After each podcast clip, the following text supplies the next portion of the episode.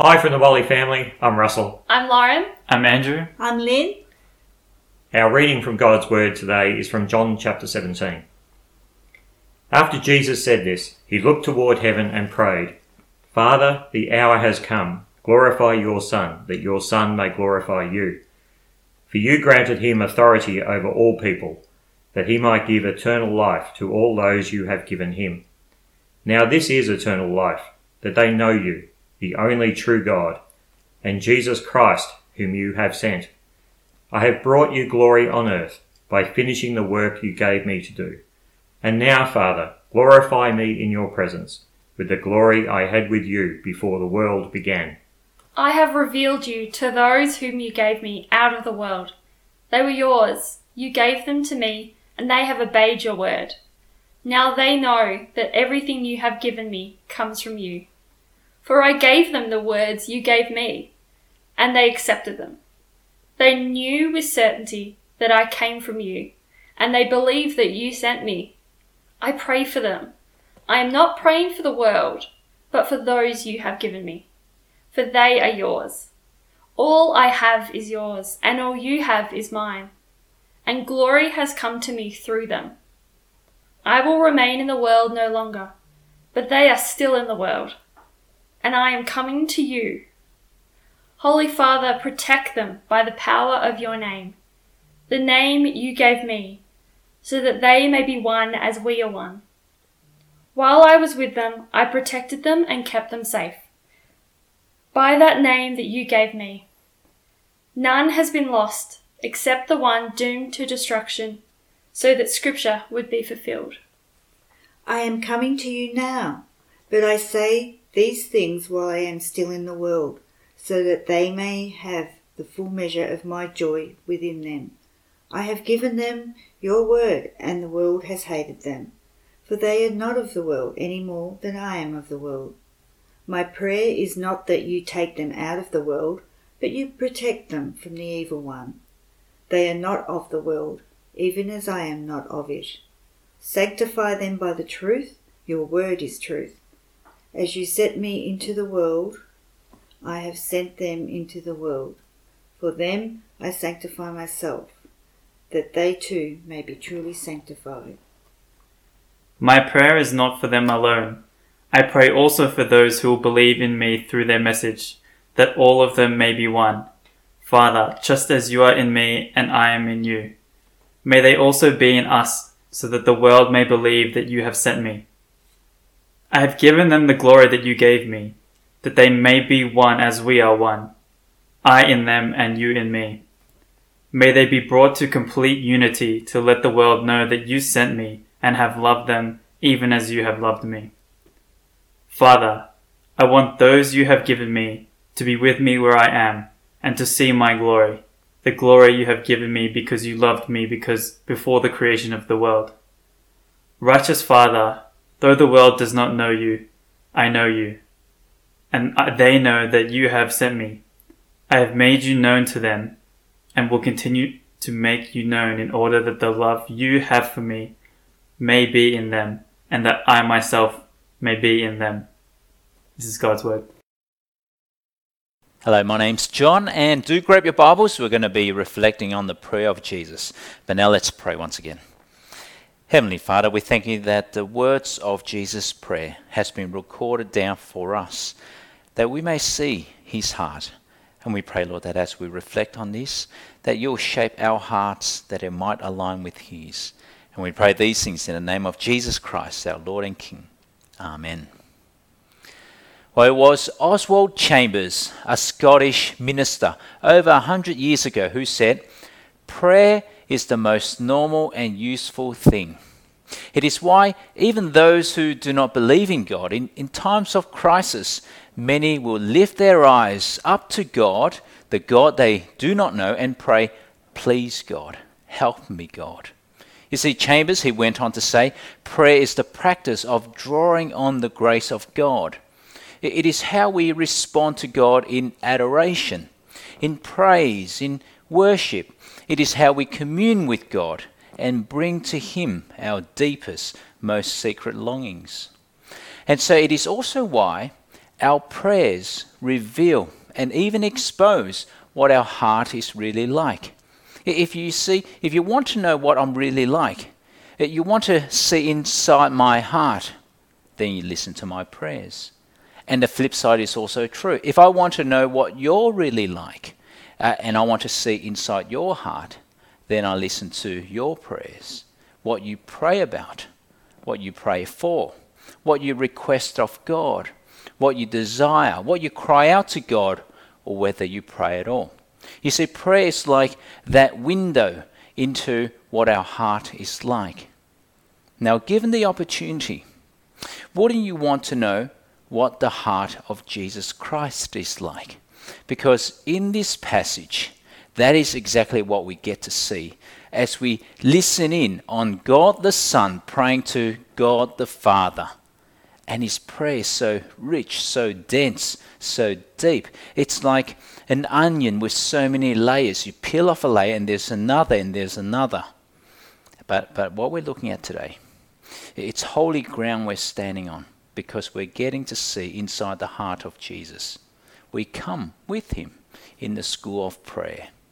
Now, in this prayer that Jesus prays, first we see he begins his prayer in a similar way he taught his disciples to pray in the Lord's Prayer. And how did that prayer begin? That prayer begins, Our Father who is in heaven, hallowed be your name. You see, that is the honor and glory belonging to God. He prays for that. That, that God is the one who must be worshipped by all. And so he too Jesus begins by praying for the glory of his Father. You see, his heart is concerned for the glory of God. Now, remember the word glory. It means weightiness, heaviness, worthiness. Jesus is praying about magnifying, elevating the splendor and worth of God. Now, of course, the glory of God here we see, the glory of God the Father is bound up with the glory of the Son. Jesus brings glory to his Father by obeying him. And Jesus is glorified in doing so because it will mean the salvation of souls. And so that's what we see as the prayer begins. Look at verses 1 and 2 with me. Father, the time has come. Now remember, the time is the time of his death. Glorify your Son, that your Son may glorify you. For you granted him authority over all people, that he might give eternal life to all those you have given him.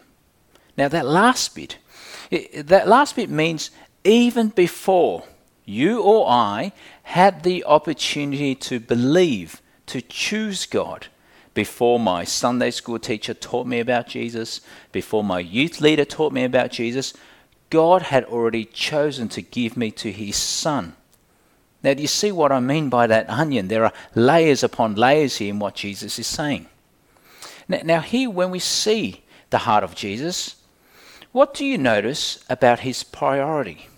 It's a little bit subtle, but you notice his, uh, his priority here. You see, his work on earth was ultimately about bringing glory to his Father, even before our salvation, even if we can say that. You see, his priority was the glory of God. Now, of course, it is all bound up together, but there is a priority there. Look at verses 4 to 5. I have brought you glory on earth by completing the work you gave me to do. That is, the work of displaying the costly love of God and the holy justice of God at the cross. And he goes on, And now, Father, glorify me in your presence with the glory I had with you before the world began. And that is what Jesus prays for for the glory of God, for the glory of his Father.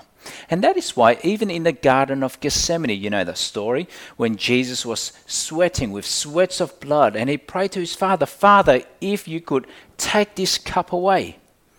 But then what did Jesus pray after that? He, he didn't say, you expect him to say, Well, I just love these people so much, I will drink it. He didn't say that. Instead, what did he say? Not my will, but your will, which means of first priority on the heart of Jesus was to glorify his Father in heaven. Now, of course, it is all bound up together with him dying on the cross and displaying his love for us. But at the forefront of his mind, his priority, Jesus prays for the glory of the Father. And that was what was on Jesus' heart. And already, if you think about that, that should cause us to reflect on our own heart and our own prayers. How much of my prayers is really about the glory of God? Is the glory of God my priority? Am I praying that God will heal me of my sickness? Or am I praying instead that even in my sickness I might bring glory to God? Or am I praying that God will make my life easier, grant me success?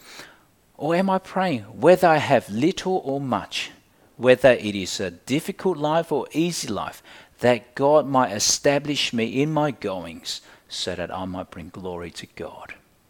You, see, we see inside the heart of Jesus from this prayer, and at the forefront of that is the glory of his Father.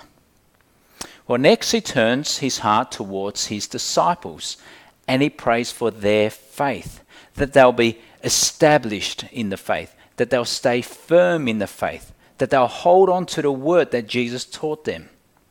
Now, if Jesus had to pray for his disciples, what do you think that suggests?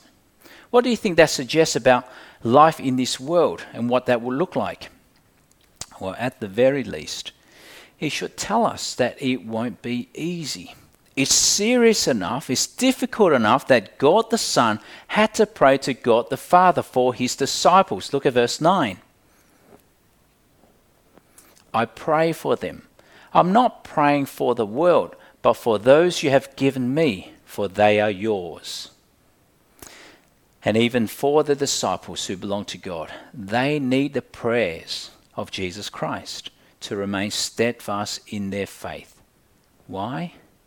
Well, you only really have to read a few pages of Barnabas Fund, for example. The latest news seven children and a baby among 17 Nigerian Christians murdered by Fulani militants in remote village. 11th of May. Worshippers' ribs broken as police forcibly shut down church in China, 3rd of May. Militants murder at least 57 people and damage church in spate of attacks in Mozambique, 10th of April. And so Jesus prays. He knows it's going to be hard. He prays. Look at verse 11. I will remain in the world no longer, but they are still in the world, and I'm coming to you. Holy Father, protect them by the power of your name, the name you gave me, that is, by your very being as God, so that they may be one as we are one. Now it makes you wonder, doesn't it? If the disciples were not protected by Jesus while he was with them, what would have come of them? Perhaps there wouldn't have been 11 disciples left in the end. Perhaps it wouldn't have just been Judas who would have betrayed Jesus. And that's why Jesus prayed for their faith, that they would be protected even from the evil one, just like he taught them in the Lord's Prayer. Look at verse 15 now. My prayer is not that you take them out of the world, but that you protect them from the evil one. You see, Jesus prays for their faith. Jesus prays that God would preserve them, that they, that they be sanctified, that is, they will be set apart from the world but sent into the world. And that was exactly what the disciples end up doing. They experience imprisonment, beatings, floggings, and even for the Apostle Peter, crucified upside down. How could they have remained faithful and steadfast? Well, Jesus prayed for them. Look now, verses 16 to 18. They are not of the world even as I am not of it. Sanctify them by the truth, that is to set them apart. Your word is truth. As you sent me into the world, I have sent them into the world. And again, that should highlight what we pray for in this season. It should help us and remind us what is important. How much are we praying for our well being and our livelihoods and not about our faith or each other's faith. One thing that I've been praying for my children during this season is that it'll be a formative season for their faith, so that one day in the future they might look back upon this season and remember that God is good and faithful and that God can always be trusted. And isn't that a prayer that we can pray for each other to remain faithful and steadfast so that when we do eventually get back together physically, we can see that we've all grown, that no one is lost, that our faith is stronger? Wouldn't that be tremendous joy? And so Jesus here, he prays for the glory of the Father, and now he prays for the faith of his disciples.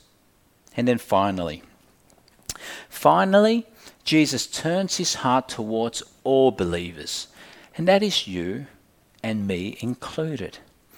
Now, I'm not sure how that makes you feel. Every time I hear anyone say to me, I've been praying for you, I've been keeping you in my prayers, it just lifts my heart. It encourages me, it spurs me. And I'm sure that's true for you too. But here, to hear that God the Son will pray for you and me it is overwhelming. And so, what did Jesus pray for? Well, he prays for our unity unity with God and unity with each other. And I suspect Jesus prays that because he expects there to be challenges, temptations, when sin gets the better of us and we don't keep the unity. But unity is the purpose of God. You see, when you see a family, where the husband and wife they're always in conflict and they don't behave like father and mother to their children. And so the children they learn from their parents that they don't they don't get along with each other and there's no unity. It's not what family life is meant to look like. And how much worse is that in the household of God where we are all loved by the same father saved by the same savior indwelled by the same Spirit, where we all share a common experience of grace and where we can all call heaven home. And that's why Jesus prays for our unity. Look now at verses 20 and 21. My prayer is not for them alone. I pray also for those who will believe in me through their message, that is, the message of the apostles that all of them may be one, Father, just as you are in me and I am in you. May they also be in us, so that the world may believe that you have sent me. Now, do you see why unity amongst believers is so important? It is because our unity reflects something of the unity of God, Father, Son, and Spirit. And our unity reflects our unity with God. We are in Christ, and Christ is in us by his Spirit. And that is why it's meant to be this way wherever you go in the world Fiji, Berlin, Stockholm, New York, Melbourne to any church belonging to Christ.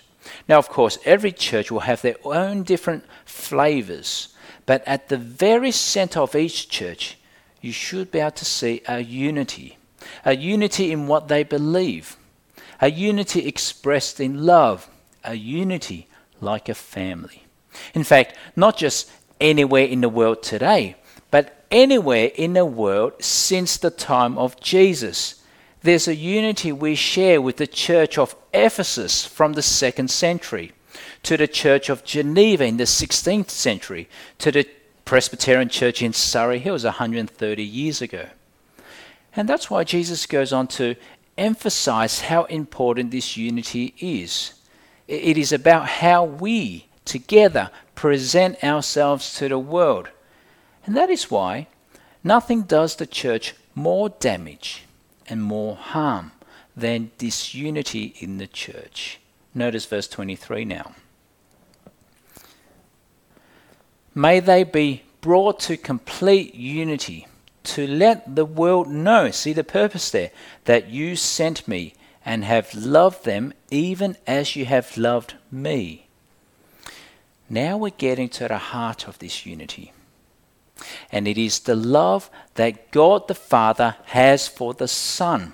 That is at the very center. And we are swept up into that same love You see what Jesus said? Even as you have loved me, you love them. So that the way that God the Father loves Jesus is the same way God the Father loves us, united by the same love of God. So that if anyone sees a Christian and watches the life of a Christian long enough, and listens to how the Christian talks and prays and sees the, the fount of joy in the Christian's life, they should be able to notice in time this is one who is loved by God. You see, that's what our passage says. Let the world know that you sent me and have loved them, even as you have loved me. And so Jesus prays for the unity of believers. And that unity will, in the end, mean being with Jesus forever, united to be with Him forever. Now, here Jesus speaks about heaven, but He shows us the focus of heaven, and it will perhaps correct many of us a bit in how we tend to like to talk and think about heaven. You see, when I ask, What are you look, looking forward to most in heaven? How would you answer? Or some might say, to see mum, or to see dad, or to see my grandparents, or my husband, or my wife, or my children, or to even see the martyrs, Jim Elliot, Bonhoeffer, or to see the, the reformers, John Calvin, Martin Luther, or to see the apostles, Paul, Peter, John. I certainly would. And though that will be true, there will be the great reunion of all the saints from every age. It will be an unspeakable joy, but it won't be the central focus. And if that is all we are looking forward to in heaven, then we've missed the mark. You see, heaven is centered on Jesus Christ and seeing his glory. Just as he is the focus of our life now, he is also the focus of that life then. Do you see that? That's what he said. Verse 24, have a look. Father, I want those you have given me to be with me where I am and to see my glory, the glory you have given me because you loved me before the creation of the world. You see, heaven is to see Jesus in his unshielded, uncontainable, blazing glory, far above and beyond any domesticated heaven where you're just hanging there with your family and friends. And that is what Jesus prays for. That there will be unity as one, that there will be united by the same love God the Father has for God the Son, that they'll be united one day and see the glory of Jesus. And so, here in this prayer, we see the heart of Jesus. He prays for the glory of his Father, the faith of his disciples, and the unity of all believers. And that is the heart of our Lord Jesus Christ. And so let me ask you now what do you pray for? Does your heart align with that of your Lord? You see, reading this and thinking about this and meditating on this, it certainly got me thinking once again Am I praying now for my honor or God's honor? Am I praying for my glory or God's glory? Am I praying for my kingdom or God's kingdom? Am I praying for my comfort or am I praying that my faith and the faith of my fellow believers, they will be strengthened and refined even through trials and difficulties and all the hardships of life. Am I praying for unity? Unity in the Spirit, unity with my fellow believers. And perhaps a helpful prayer for all of us to pray as a church family that, that we can pray in this season and as we come out of this season and as we look forward to the day when we gather together physically, that we remain united with each other and with God. Why? So that even when the world looks upon us, they may see something of the glimpse of the love God has for the Son and for us. And it's why prayer should be the most normal and natural thing. And so, what do you pray for? What's on your heart? Well, we are with Jesus in a school of prayer. And what better way to end than to pray together the prayer our Lord taught us to pray? So let's join in prayer. Our Father who is in heaven, hallowed be your name. Your kingdom come, your will be done, on earth as in heaven. Give us today our daily bread. Forgive us our sins, as we forgive those who sin against us. And lead us not into temptation, but deliver us from evil. For the kingdom, the power, and the glory are yours now and forever. Amen.